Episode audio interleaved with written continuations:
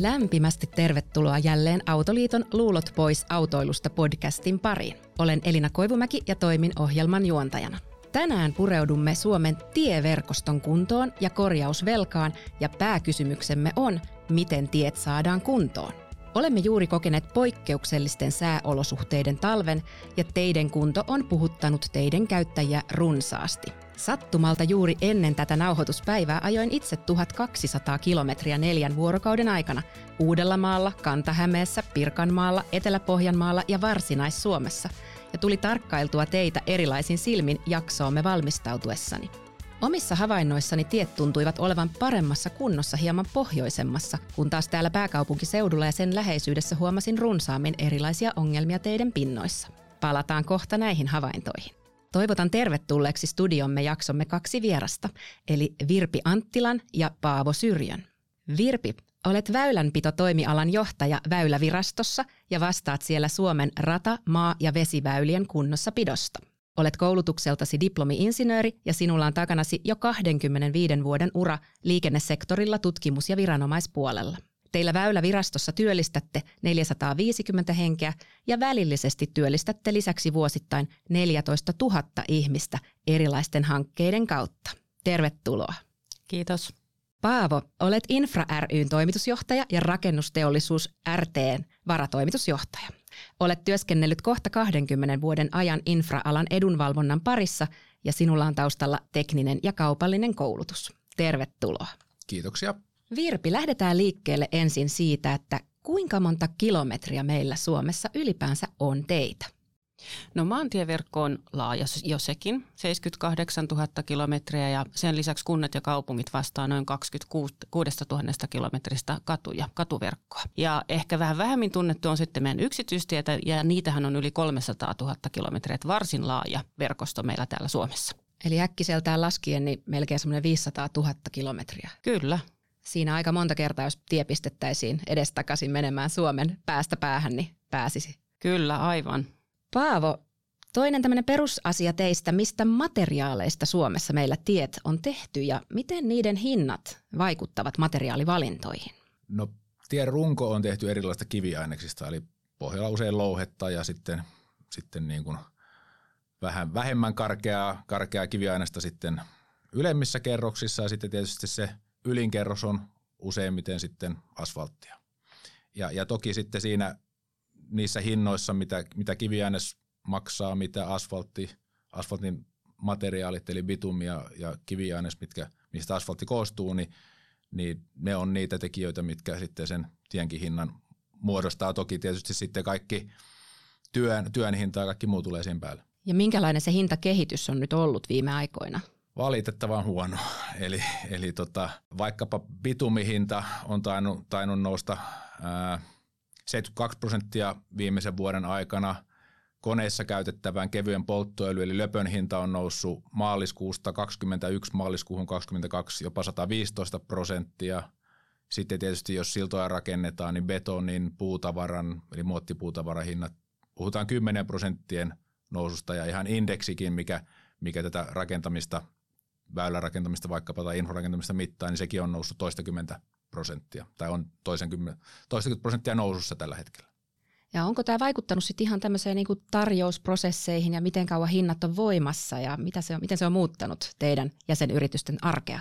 No se muuttaa sillä lailla oikeastaan, että, että tarjousten tekeminen on erittäin hankalaa, koska ei tiedetä, että miten ne hinnat, tai tiedetään, että hinnat nousee, mutta mihin se uskalletaan lukita sitten se oma tarjoushinta, jos, jos jos niin kuin materiaalituottajilta saadut hinnat on voimassa maksimissa, tai jopa puoli tuntia voi olla, voi olla niin, niin, tota, niin vähän aikaa teräksen hinta, hinta tota, niin tuottajalta tiedossa, niin ei siinä uskalla välttämättä sitä tarjousta tehdä. Ja se vaikeuttaa oleellisesti ihan näiden tarjousten tekemistä.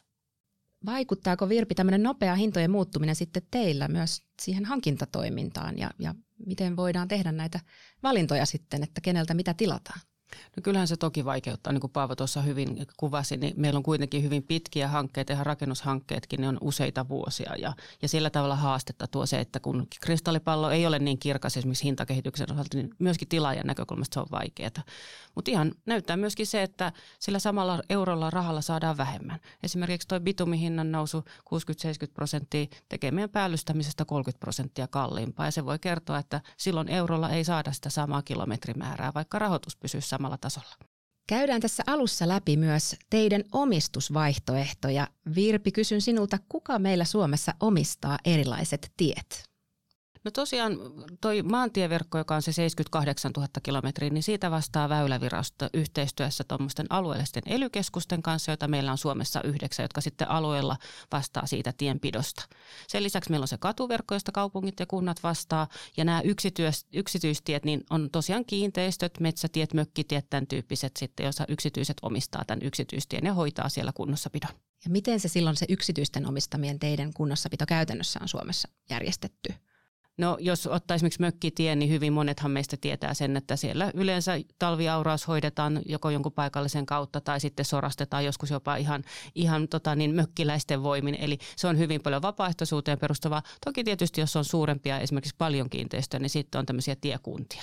Paavo, muissa maissa olemme moni ajaneet teillä, joissa maksetaan tietulli tien käytöstä. EU-jäsenmaissa Käsitykseni mukaan vain pieni vähemmistö on valinnut Suomen tavan, jossa tiekäyttömaksuja kerätään teiden käyttäjiltä. Voisiko Suomessakin olla yksityisomisteisia maanteita tai moottoriteitä ja toisaalta miksei Suomessa ole sellaiseen vielä lähdetty? No mun mielestä pitäisi ainakin vakavasti harkita, että, että sellaisia voitaisiin lähteä kokeilemaan. Niitä ei, ei tosiaankaan Suomessa vielä ole, mutta kuten äsken Virpi tuossa totesi, niin meillä on yksityisiä teitä niissä, niissä pienemmissä tieverkoissa ja ja ehkä sitten sen rahoituksen ja, ja tien hoidon ja, ja tien rakentamisen kustannusten niin kuin kohdentuminen paremmin siihen omistukseen, niin voisi tulla tätä kautta järkevämmäksi. Ja minkä takia niitä ei sitten ole, niin voi olla, että yksi syy tähän on, on Suomen ohuet liikennevirrat, että, että meillä on ehkä vähemmän liikennettä tai on vähemmän liikennettä kuin keskeisessä Euroopassa esimerkiksi ja, ja sitten se bisnesmalli – ei välttämättä toimi siellä, siellä niin helposti kuin tuolla, missä on enemmän liikennettä. Miten Virpi teillä Väylävirastossa on lähestytty tätä tienkäyttömaksuasiaa? No, mehän tietysti ollaan poliittisen päätöksenteon kautta sitten, kun kuunnellaan, että millä tavalla siellä otetaan tähän kantaa. Mutta niin kuin Paavo tuossa hyvin toi esille, niin, niin Suomen väyläverkko voi esimerkiksi kertoa, että siitä meidän maantieverkosta vähän yli 10 prosenttia vie jo noin 70 prosenttia liikenteestä, joka kertoo siitä, että jollain tieosilla liikenne on erittäinkin vilkasta, kun sitten taas joillain alemmalla tieverkolla, niin tosiaan käyttäjäkunta on aika, aika pieni. Siirrytään seuraavaksi teidän vastuunjakoon. Käytiin äsken läpi, kuka Suomessa tiet omistaa. Meitä tavallisia tienkäyttäjiä varmaan siellä arjessa kiinnostaa sitten vielä tarkemmin se, että kuka, kuka ihan arjessa on vastuussa siitä, että se tie olisi hyväkuntoinen ja aurattu ja hiekoitettu ja niin edelleen. Niin kenen vastuulla Suomessa erilaisten teiden kunnossapito on ja mistä rahat tähän kunnossapitoon lähtökohtaisesti saadaan? Irpi. Väylävirasto saa vuosittain eduskunnan päättämän valtion budjetin ja tämä budjetti me sitten jaetaan tienpitoon sen oikeastaan sen tieverkon ja sen liikennemäärän perusteella. Eli kukin, kunkin tieverkon niin osa, niin se liikennemäärä oikeastaan ja sen elinkeinoelämän tarpeet päättää, että millaisessa luokassa se tie on. Ja sen jälkeen kun tämä on, on jaettu tällaisiin luokkiin, niin nämä yhdeksän alueellista elykeskusta, jotka sitten ihan käytännössä tilaa palveluntuottajilta eli urakoitsijoilta tämän tienpidon, niin tekevät sitten tilaukset. Mutta niin kuin tuossa alussa mainitsit, niin ollaan tilaajaorganisaatio sekä väylässä että siellä alueellisissa elykeskuksissa. Eli aina nuo urakoitsijat, jotka tuolla tiellä esimerkiksi tietä auraa, niin on sitten palveluntuottajan ja toimittajien niin kuin, autoja. Miten tämä Paavo teillä infrassa näkyy tämä vastuunjako? Joo, no oikeastaan just niin kuin, niin kuin Virpi totesi, eli, eli ne aurat ja, ja traktorit ja, ja kaikki koneet, mitä siellä tiellä näkyy, niin ne on usein infra- ja se yritysten omistuksessa ja, ja he tietysti sitten sopimuksellisesti vastaa siitä tilaajalle eli ely ja väylävirastolle. Eli, eli jos siellä on puutteita, niin silloin, silloin tietysti tilaaja sopimuksen kaivaa kaapista ja katsoo, että onko tehty niin kuin on sovittu vai, vai eikö ole tehty niin kuin on sovittu. Ja jos on tehty niin kuin on sovittu, niin sitten pitää varmaan miettiä, että, että onko seuraavana kerralla tehtävä sellainen sopimus, että siinä paremmin otetaan huomioon nämä asiat. No jotta teitä ylipäänsä voidaan korjata, niin täytyy tietysti olla tietoa, mikä tie tarvitsee sitä korjausta. Eli siirrytään seuraavaksi keskustelemaan siitä, että mistä tätä tietoa saadaan käytännössä teidän kunnosta ja korjaustarpeessa olevista paikoista. Tuossa kun ajeli tosiaan pitkiä pätkiä viime, viime päivien aikana, niin tuli pohdittua, että onko siellä esimerkiksi jotain – jotain niin kuin paljon liikkuvia, vaikka ammattikuljettajia, kenen, kenen autoissa on mukana jotain mittareita, onko jotain, jotain lasermittausta, minkä tyyppistä. Ja on ymmärtänyt, että nykyään on myös tämmöisiä erilaisia joukkoistettuja tiedonkeruun muotoja, missä tien käyttäjät voivat erilaisten sovellusten kautta ilmoittaa näitä havaintojaan. Esimerkiksi Road Cloud, tietorahti, tämän tyyppisiä. on ymmärtänyt, että on luotu, pyritty, pyritty juurikin auttamaan siinä teidän kunnon niin kuin havaitsemisessa. Niin Virpi, millä eri tavalla teille sitten aidosti kertyy ihan sitä kohdetietoa, että mikä tie seuraavaksi korjataan? Kyllähän kymmenen vuoden aikana ollaan otettu valtava digiloikka. Eli nimenomaan ihan kerran vuodessa mitataan verkkoa sillä tavalla kattavasti, laasereilla, erityyppisillä konemittauksella. Sen lisäksi meillä on tosiaan paljon tämän tyyppistä, että, että paljon tiestöllä liikkuvat autot, on se sitten yritykset tai muu linja-autot, keräävät sitä dataa meille. Mutta ihan sitten tienkäyttäjätkin saadaan vuosittain lähes 100 000 soittoa palautetta tienkäyttäjän havainnoista. Erityisesti näin kevätaikaan, kun esimerkiksi päällysten vauriot syntyy hyvinkin nopeasti, niin nämä tienkäyttäjän palautteet, jotka tulee, niin auttaa meitä sitten kohdentamaan näitä täsmäkorjaustoimenpiteitä esimerkiksi näin keväisin tuolla tiestöllä. Eli ihan aidosti, kun yksittäinen tavallinen autoilija huomaa jonkun puutteen, niin siitä todella kannattaa siis ilmoittaa eteenpäin. Joillain saattaa tietysti olla sellainen käsitys, että, että auttaako se mitään, että nyt soitan vaikka sinne kuntaan ja ilmoitan siitä lähikadun ongelmista, että hukkuuko se jonnekin jonon päähän, niin, niin ilmeisesti sekin on sitä tärkeää tietoa, mistä, mistä tätä saadaan. Kyllä, palaute kirjataan meillä aina järjestelmää. Toki tietysti ensin katsotaan, että onko se palaute sellainen, että siellä on poikkeama. Usein tietysti on myöskin kyse siitä, että se meidän tilattu laatu valitettavasti ei, ei tyydytä. Mutta jos sillä on ihan selvä poikkeama tai erityisesti tämmöinen nopeasti syntynyt vaurio, joka edellyttää tämmöistä nopeata paikkaamista, niin silloin se nimenomaan laitetaan meidän hoitourakoitsijalle ja hän käy pystyy sitten sen paikantamaan ja käy korjaamassa. Tiedonkeruu. Paavo, miten teillä? Joo, no toi niin kuin Virpi mainitsi, niin tuo digitaalisuus on todella mennyt tosi paljon niin kuin eteenpäin ja ajatellaan kaikkia teidän hoitokoneita ja laitteita, mitä siellä on, kaikki aurat, niin niissä on, on tieto, että missä kohtaa ne kulkee mihinkäkin aikaan. Ja jos, jos sitten joku soittaa, että täällä ei ole käynyt kahteen viikkoon aura, niin kyllä sitä hyvin nopeasti nähdään, että, että se on käynyt siinä toissa päivänä just kun olet ollut nukkumassa vaikkapa, vaikkapa ja ja, ja kyllä ne, ne tiedot tosiaan löytyy. Ja sitten on maitoautoissa on esimerkiksi on tuolla alempiasteisella tieverkolla erilaisia järjestelmiä ja sitten on vaikka näitä, näitä tota, niin just joukkoistettua, mitä itse mainitsit tuossa, niin ainakin omassa autossa joskus aikaisemmin niin huomasin, että se, se punainen viiva, mikä siinä kartalla niin kun näyttää ruuhkaa, niin se, se elää ihan sen työmatkankin aikana ja, ja, ja tämähän tarkoittaa sitä, että se tieto tulee jostain joukkoistetusta palvelusta.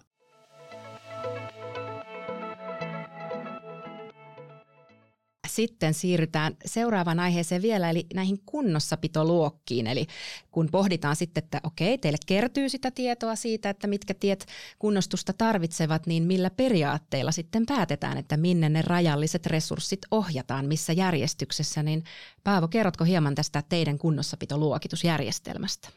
No käytännössä se tarkoittaa sitä, että mitä vilkkaampi tie, tie on tai tieverkko on, niin, niin sen enemmän sinne pyritään näitä hoitotoimenpiteitä ohjaamaan ja, ja mitä vähän liikenteisempää sitten on, niin päinvastoin sitten sen vähemmän, vähemmän niitä hoitotoimenpiteitä ja sen pidempään kestää, että, että päästään aloittamaan ne hoitotoimenpiteet vaikkapa sitten lumisateen tai, tai liukkauden torjunnan osalta. Eli, eli Suomi on jaettu, jaettu niin kuin vähän liikenteiseen tieverkkoon, keskivilkkaaseen tieverkkoon ja, ja vilkkaaseen tieverkkoon. Ja, ja näistä ylivoimaisesti pisin on tämä vähäliikenteinen tieverkko, reilu 50 000 kilometriä – keskivilkas on sitten 15 000 kilometriä ja, ja vilkastieverkko, mihin kuuluu pääväylät, se on vain tuommoinen 10 000 kilometriä, mutta sinne ne satsataan ne kaikkein suurimmat hoitotoimenpiteet. Onko tämä luokitus julkista tietoa? Voiko joku kiinnostunut kuulija käydä jostain katsomassa, että mihin luokkaan oman kotialueeni tiet kuuluvat? Kyllä on, ja itse asiassa me ollaan tosi paljon panostettu siihen, että tieto olisi saatavissa esimerkiksi meidän nettisivujen kautta. Siellä on sekä tämmöistä niin kuin, ajantasasta tietoa, joka tosiaan kertoo siitä, että, että missä aurat on kulkeneet tai millaista keliennustetta on. Me tehdään yhteistyöstä Fintrafikin kanssa liikennetilannepalvelu, siellä löytyy ajantasasta tietoa, mutta sen lisäksi myöskin pyritään nimenomaan avaamaan tienkäyttäjälle sitä, että missä esimerkiksi kunnossapitoluokassa se hänen tie on, jolloin hän pystyy sitten miettimään, että mitkä ne odotukset on, ja palautekin on silloin paljon täsmällisempää, kun tiedetään, tiedetään, että nyt ei niitä toimenpiteitä ole tehty, mitkä itse asiassa tänne kuuluisi tehdä. Pysytään vielä tässä vastuukysymyksessä hetken aikaa. Virpi, kysyn sinulta, miten nämä vastuukysymykset menevät, jos tien käyttäjälle sitten ihan oikeasti aiheutuu joku vahinko huonokuntoisesta tiestä? Tänä talvena on kyllä näkynyt ihan vaikka sosiaalisessa mediassa tuttava piirissäkin aika dramaattisiakin tarinoita siitä, että on johonkin syvään kuoppaan sattunut esimerkiksi ajamaan vaikka pimeällä säällä, niin mihin sitten ihan konkreettisesti soittaa, kun se auto jääkin siihen tien viereen ja alkaa pohtimaan, että kuka on maksumies tässä tilanteessa? No itse asiassa nostit hyvin esille sen, että ihan ensimmäiseksi kannattaisi laittaa se paikka ja, ja pyrkiä löytämään, että missä kohtaa on. Ja esimerkiksi soitto tienkäyttäjän linjaa, niin silloin pystyy myöskin heti tietämään, että kenen tieverkolla ollaan. Ollaanko kaupungin katuverkolla vai, vai meidän maantieverkolla. Olisi myöskin erittäin tärkeää se, että dokumentoisi sen, myöskin sen paikan, ehkä jopa sen kohdan ja reijän ottaa sitä valokuvia, vauriot. Ja sen lisäksi myöskin soittaa siihen tienkäyttäjän linjaan, jolloin tieto siitä vauriosta saadaan mahdollisimman nopeasti meille. Ja silloin pystytään myöskin siitä tienkäyttäjää varoittamaan heti ja myöskin korjaamaan. Eli nämä on oikeastaan ne toimenpiteet, mitä ihan ensisijaisesti olisi hyvä tehdä.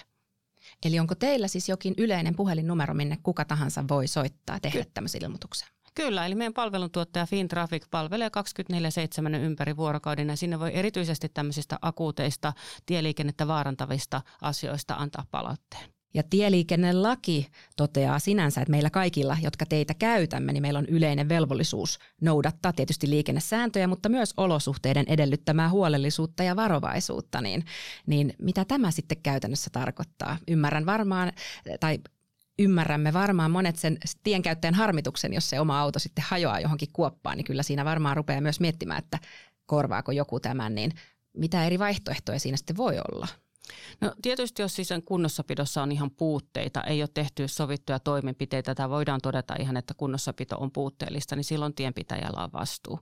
Mutta niin kuin tuossa totesit, niin kyllä tien, tien käyttäjällä on se vastuu niin, että tuossa niin kuin näkyvällä matkalla pitäisi autoa pystyä, pystyä pysäyttämään ja ennen kaikkea se, että pystyy sitä väistämään, mutta myöskin muista, muita siitä varoittamaan. Et sen takia korostan sitä, että siitä kannattaa ilmoittaa, niin silloin myöskin tienpitäjä pystyy käynnistämään nämä korjaus- ja varoitustoimenpiteet. Miten tämä näyttäytyy Paavo siellä teidän jäsenyritysten arjessa, tämmöiset vahinkotilanteet tai, tai riskit sellaisista? No kyllä se näyttäytyy sillä että kyllä niitä puheluita tulee myös sitten meidän jäsenyrityksille. Ja, ja, ja monesti tietysti on sitten epäselvää se, että, että kuka, kuka siitä vastaa siitä juuri sen, sen paikan niin kuin väylien kunnossapidosta, että onko se nyt sitten yritys X vai, vai yritys Y. Ja, ja, ja sinne tulee sitten niitä vihaisia vihaisia puheluita, mutta mutta Virpi tosiaan hyvin kertoi, että, että on tämmöinen tienkäyttäjän numero sinne, sinne kun soittaa ja paikan kertoo, niin kyllä sieltä sitten löytyy, että kuka siitä on hoitotoimenpiteestä vastuussa ja, ja jos urakoitsija on tehnyt virheen, niin varmaan tilaaja eli väylävirasto sitten kyllä sen osaa urakoitsijalta sopimuksen veroten veloittaa sen, sen virheen. No teidän kunto liittyy tietysti myös onnettomuuksiin ja Paavo kysyisin sinulta, että miten se vaikuttaa onnettomuuksien todennäköisyyteen? Onko siinä nähtävissä joku selkeä yhteys? Kyllä on joo, eli mitä, mitä huonompi toi teidän pintakunto on, niin, niin kyllä se aiheuttaa onnettomuuksia. Jos meillä on paljon kuoppia teillä, joudutaan tekemään äkkinäisiä väistöliikkeitä, sitten kun on liukkautta vielä äkkinäiset väistöliikkeet saattaa, saattaa aiheuttaa sen, että auto irtoikin tien pinnasta ja sitten ollaan pöpelikössä ja sitten jos on pitkään ollut päällystämättä tie, syntyy uria, etenkin täällä vilkasliikenteisellä tiellä. Uriin, uriin menee vettä, joudutaan vesiliirtoon. Kaikki nämä on, on niin todella, vaikuttaa ihan suoraan, tai ne tulee ihan suoraan niin kuin tien, tien kunnosta, tien pintakunnosta. Ja sitten jos me ajatellaan vaikkapa tuollaisia kuolemaan johtaneita onnettomuuksia, niin niistä suurin osa tapahtuu kohtaamisonnettomuuksina, tieltä suistumisina ja, ja esimerkiksi näissä on myös sitten osassa takana se, että, että tien kunto on ollut heikkolaatuinen ja, ja tota, niin on joutunut tekemään vaikka jotain äkkinäisiä liikkeitä. Toki sitten kaikenlaiset nukahtamiset ja muut on osan tätä ongelmavyyhtiä. Ja miten Väylävirastossa, kun tietysti ei voida ihan kaikkea koko ajan ajantasaisesti korjata, niin minkälaisilla toimenpiteillä sitä onnettomuustodennäköisyyttä pyritään pienentämään? No meillä toimenpiteet on oikeastaan priorisoitu koko tieverkolla niin, että, että se saavutettavuus pääsee perille ja turvallisuus taataan. Ja tämä on ehkä semmoinen ihan lähtökohta meillä. Meillä esimerkiksi noin kolme-neljä vuotta sitten kohdistettiin talvikunnossapitoon lisärahoitusta juuri sen takia, että pystytään turvallisuus takaamaan. Ehkä nostaisin vielä toisen näkökulman, että ne onnettomuuden seuraukset on toinen, mitä me pyritään sitten vähentämään.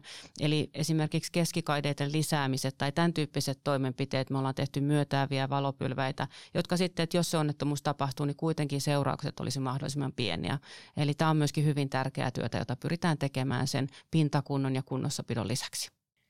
Ilokseni huomasin juuri tuolla, kun viikonloppuna ajoin Tampere-Vaasa tietä, että siellä oli yllättävän paljon just niitä keskikaiteita ja, ja niin tavallaan kaksikaistaisia osuuksia samaan suuntaan. Ja mun mielestä jotenkin enemmän kuin mitä täällä etelässä on tottunut näkemään maanteilla, niin oli positiivista huomata tämmöiset turvallisuuselementit. Paavo. Joo, ehkä vielä tähän nostaisin sen, sen asian, että monesti, tai tuntuu, että usein, usein käy niin, että jos ei ole rahaa laittaa vaikka päällysteisiin riittävästi, niin sitten käydään ruoamassa se liikennemerkki sieltä sieltä alas pannaan 20 kilometriä alempi nopeusrajoitus tai, tai pannaan painorajoituksia silloille, niin se on ehkä sellaista ensiapua, mutta, mutta se on vähän sellaista niin kuin talvella housuihin kusemista, että se lämmittää vähän aikaa, mutta, mutta pidemmän päälle siitä ei sitten ole kuin haittaa oikeastaan. Ja voisi ajatella ainakin ammattiliikenteelle, etteikö se sitten taas toisaalta kasvata kustannuksia, jos ajomatkat pitenee siis ajallisesti ja tämän tyyppistä, että sitten silloin heijastusvaikutuksia taas Joo, sitten. ehdottomasti. Eli jos tulee painorajoituksia, joutuu kiertämään, kiertämään pidempään, niin, niin, se on ilman muuta siitä tulee kustannuksia. Siitä saattaa tulla niin kuin arvaamattomiakin kustannuksia, vaikkapa joku vientiyritys, joku laiva, laiva odottaa satamassa tai laiva ei odota satamassa, koska sen pitää, pitää aikataulun mukaan lähteä ja, ja jos sinne jää joku – joku iso sitten laitos, laitos tota, niin, toimittamatta sen takia, että toki painorajoitukset tullut yksi, kaksi yllättäen, niin voi tulla isoakin, isoakin kustannuksia näistä.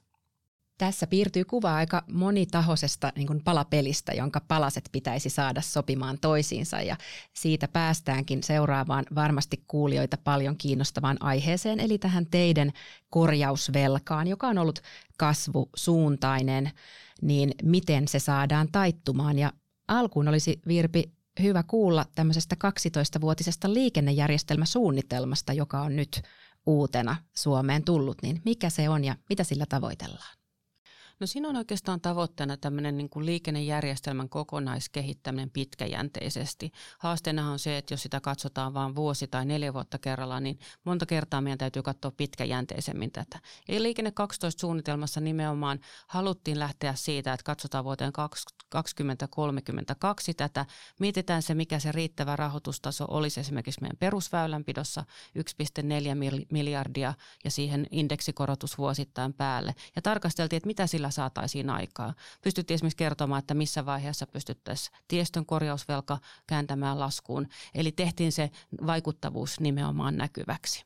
Mitä Paavo, mitä infra, millaisen vastaanotto teillä on tälle liikenne 12? Vielä silloin, kun se julkaistiin vuosi sitten, niin oli, oli hyvin innostunut ja, ja odotettiin tosi paljon, että, että nyt me vihdoinkin saadaan pitkäjänteisyyttä tähän väylänpitoon, mutta nyt valitettavasti – viime vuoden äh, kehysriihessä ja, ja tämän vuoden kehysriihessä niin vähän, vähän sellainen olo, että on vedetty mattoa jalkoja alta, että, että kuitenkin ne parlamentaarisesti sovitut rahoitustasot, niin niissä ei olla pysytty tai ei olla pystytty pysymään ja, ja se on todella ikävä, ikävä asia. Eli, eli, eli just ne, millä on nähty, että korjausvelka saataisiin käännettyä kasv, ää, anteeksi, laskuun, niin sitä rahoitustasoa me ei pystytä tällä hetkellä pitämään ja, ja se tarkoittaa sitten sitä, että se korjausvelka kääntyy laskuun sitten joskus myöhemmin, jos, jos silloinkaan. Joo, mä kuitenkin pidän, mä oon ihan samaa mieltä Paavon kanssa.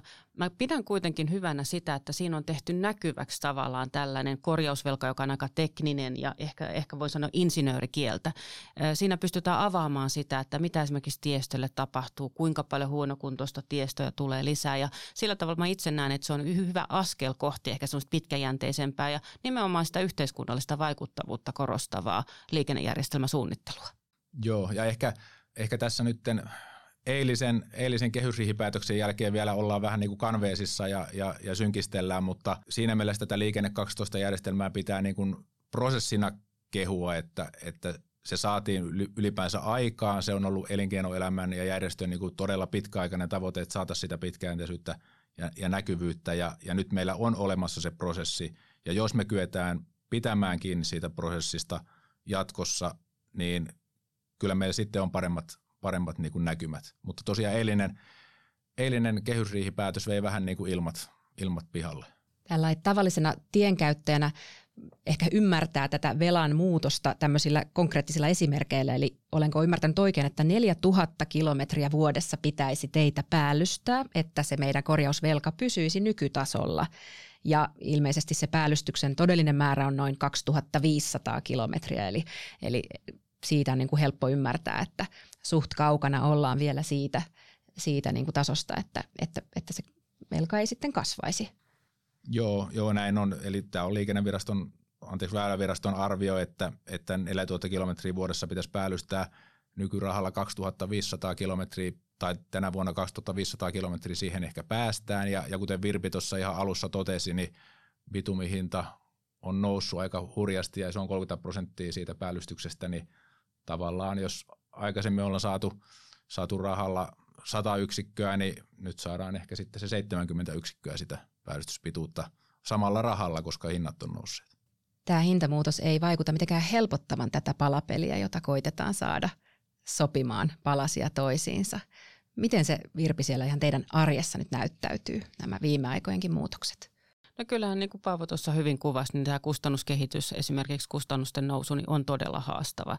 Ja, ja vaikka rahaa laitetaan siihen päällystämiseen tänä vuonna enemmän, hieman enemmän kuin viime vuonna, niin tosiaan jäädään tuonne 2300 kilometriin. Ja valitettavasti se, mistä se silloin joudutaan ottamaan pois, on se alempiasteinen tieverkko.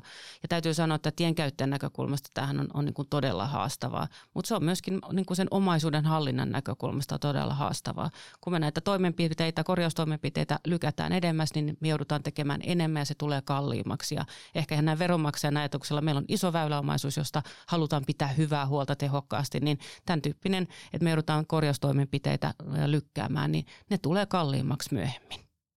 Ja kaikilla meillä on varmasti se yhtenevä intressi, että lopputulos olisi ehjät ja hyvät, hyvät tiet. Ja siitä päästään meidän jaksomme viimeiseen kysymykseen ja vähän semmoiseen tulevaisuuden visiointiin. Eli meillä on tapana tässä Luulot pois autoilusta podcastissa lopuksi kysyä meidän asiantuntijavierailta, antaa semmoinen taikasauva hetkeksi teidän käteenne, että jos mitään rahallisia tai sääntelyllisiä rajoitteita ei olisi, ja saisit käteesi taikasauvan, mitä Virpi Anttila muuttaisit Suomen tieverkostoon liittyen?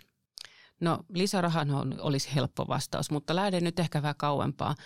Mä toivon, että, että teknologia ja insinööritieteet tuo meille jonkun uuden näkökulman ja ehkä käyttövoimien uudistaminen, sähkötiet tai se, että me mennään semmoisen digitaalisempaan muotoon, saadaan nopeusrajoitukset ja tieto siihen meidän ajoneuvoon. Se muuttaa myöskin meidän väyläverkon ja me ehkä saadaan joku uudelleenjako myöskin tähän rahoitukseen sillä, että me pystytään kokonaisuutta uudistamalla niin uudistamaan meidän väyläverkko myöskin siltä alemmalta tieverkon osalta. Paavo Syrjä, mitä sinä tekisit taikasauvalla? Mä ehkä lähtisin ensimmäiseksi erottamaan tässä valtion budjetissa investoinnit erikseen ja käyttömenot erikseen. Ja, ja se taso, mitä nyt on haettu perusväylänpidossa, se 1,4 miljardia euroa plus sitten indeksikorotus päälle, niin se on sellainen taso, millä pystytään sitä korjausvelkaa maksamaan takaisin ja se on, se on ihan hyvä taso. Sen, sen pitäisin sellaisenaan. Mutta sitten investointipuolella, niin haluaisin nähdä niin kuin sellaisen vielä niin kuin ylemmän tason vision, missä, missä meillä olisi Suomi – Suomi nelikaistainen, eli meillä olisi nämä keskeiset pääväyläverkot, kasvukeskusten väliset pääväyläverkot olisi, olisi nelikaistaisia, eli vähintään kaksi kaistaa suuntaansa erotettu keskikaiteella, keskikaistalla, ja niitä ajateltaisiin oikeasti investointeina. Eli, eli ne rahoitettaisiin vaikka nyt sitten velkarahalla, mutta kun ne on investointeja, ne maksaa itsensä takaisin sitten yhteiskunnan kehittymisen ja, ja elinkeinoelämän kilpailukyvyn ja, ja verotuottojen kautta, niin näistä kahdesta mä ehkä lähtisin, jos olisi taikasauva kädessä. Näihin toiveisiin on hyvä päättää tämänkertainen Autoliiton Luulot pois autoilusta jaksomme, jossa pureuduimme Suomen teiden kuntoon ja niiden korjaamiseen. Lämmin kiitos jakson vieraille Virpi Anttilalle ja Paavo Syrjölle sekä teille, hyvät kuuntelijamme. Saimme asiantuntijuudellanne tänään välitettyä tietoa siitä, millainen järjestelmä maamme tieverkoston omistus- ja vastuusuhteissa on ja miltä tulevaisuus tässä maantieteellisesti pitkässä maassa näyttää tienkäyttäjien näkökulmasta. Nopeita pikaratkaisuja ei ole, mutta suunta pitkäaikaisempaan suunnitteluun ja päätöksentekoon tuntuu oikealta.